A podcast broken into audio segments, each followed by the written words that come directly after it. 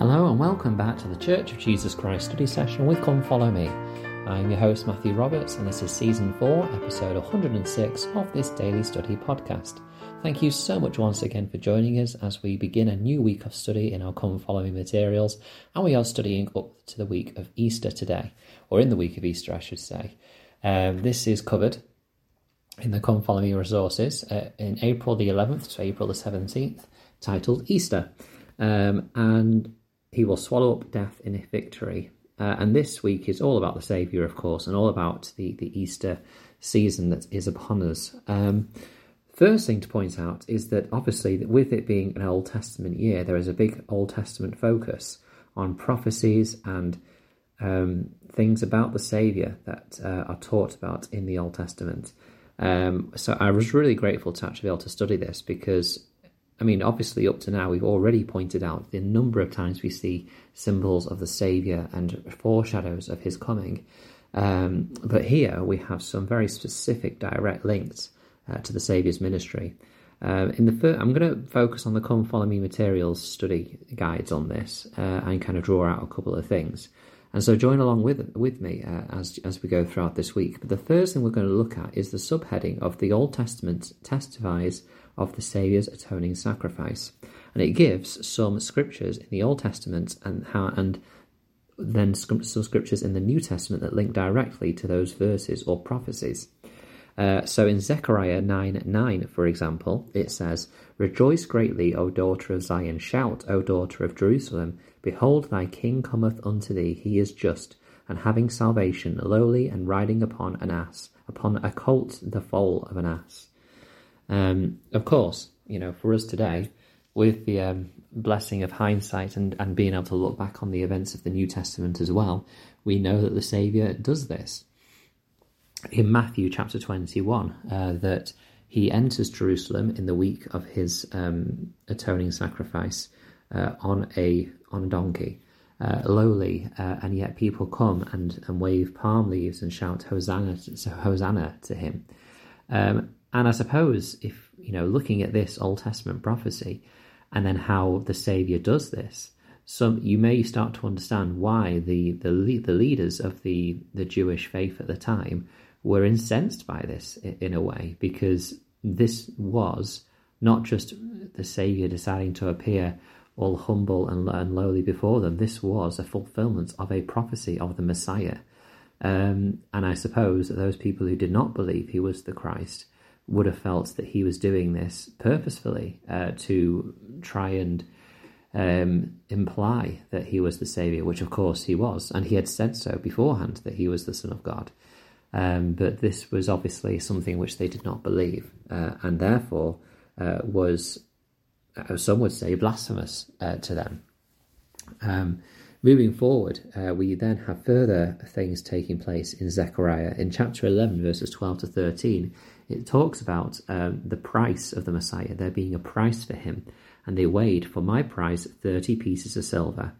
Again, we know uh, that uh, when we go to Matthew chapter 26, we will read this. Then one of the twelve, called Judas Iscariot, went unto the chief priests, and said unto them, What will ye give me, and I will deliver him unto you? And they covenanted with him for thirty pieces of silver. Um, so clearly, there we have uh, a direct link uh, to the events of the Saviour in the lead up to his, his, his sacrifice and atonement for us.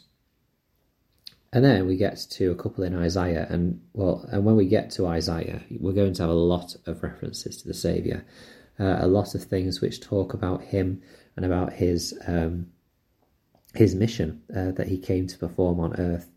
Uh, Isaiah 53 in particular has a few references which we're going to look at now.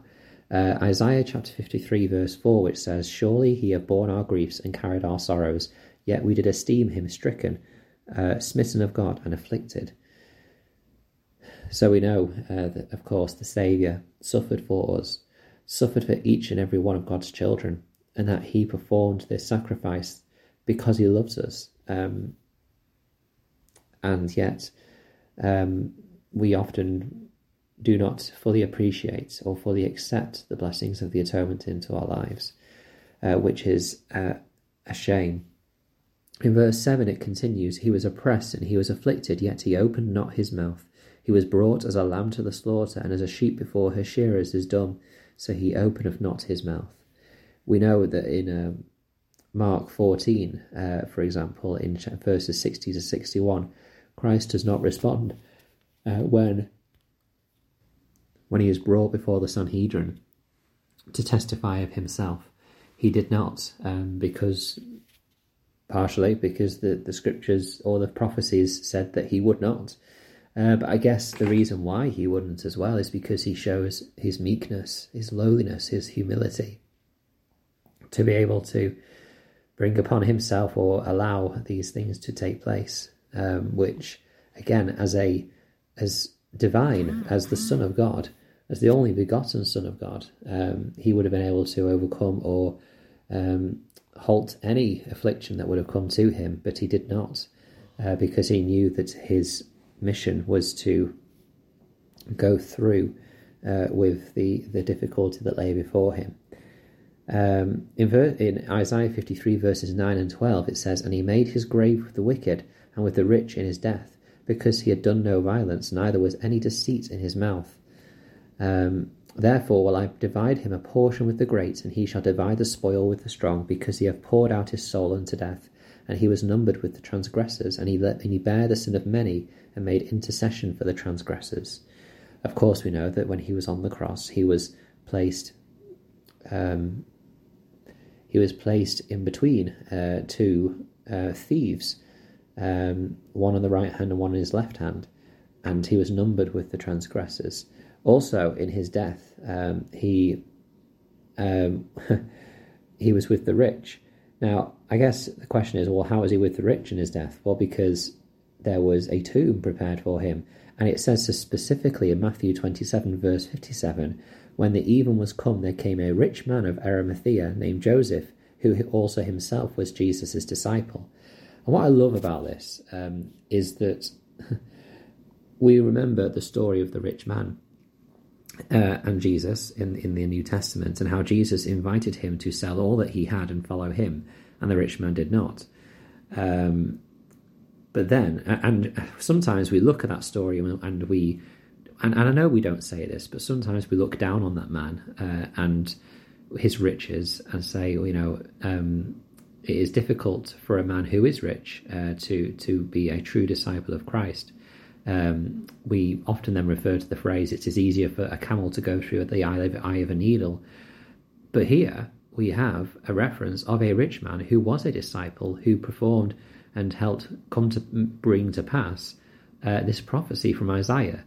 Um, and so I think that we just need to not be so um, judge judging, perhaps, of people's circumstances. If someone is rich and they are a member of the church or they're a follower of Christ, that's not up to for us to decide if they are doing the right, making the right choice or not. Uh, in fact, they may well be giving so much uh, for the cause of Christ that we don't even know. Um, and I think that that is just an indication of how we can be um, more compassionate and loving and open to all those who seek to follow the Saviour and all those who do not. As we talked about yesterday, we are to love all of God's children, uh, no matter what their circumstances.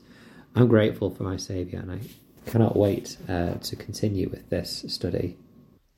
And as we continue through this week, there will be further things to learn and study about, which I cannot wait to share with you. Uh, we'll pause it there for today. Thank you so much for joining with us uh, to begin this preparation up to the Easter weekend. Please enjoy the weekend and remember and make it one to remember um, about the Saviour. Um, thank you for listening, and until we meet again.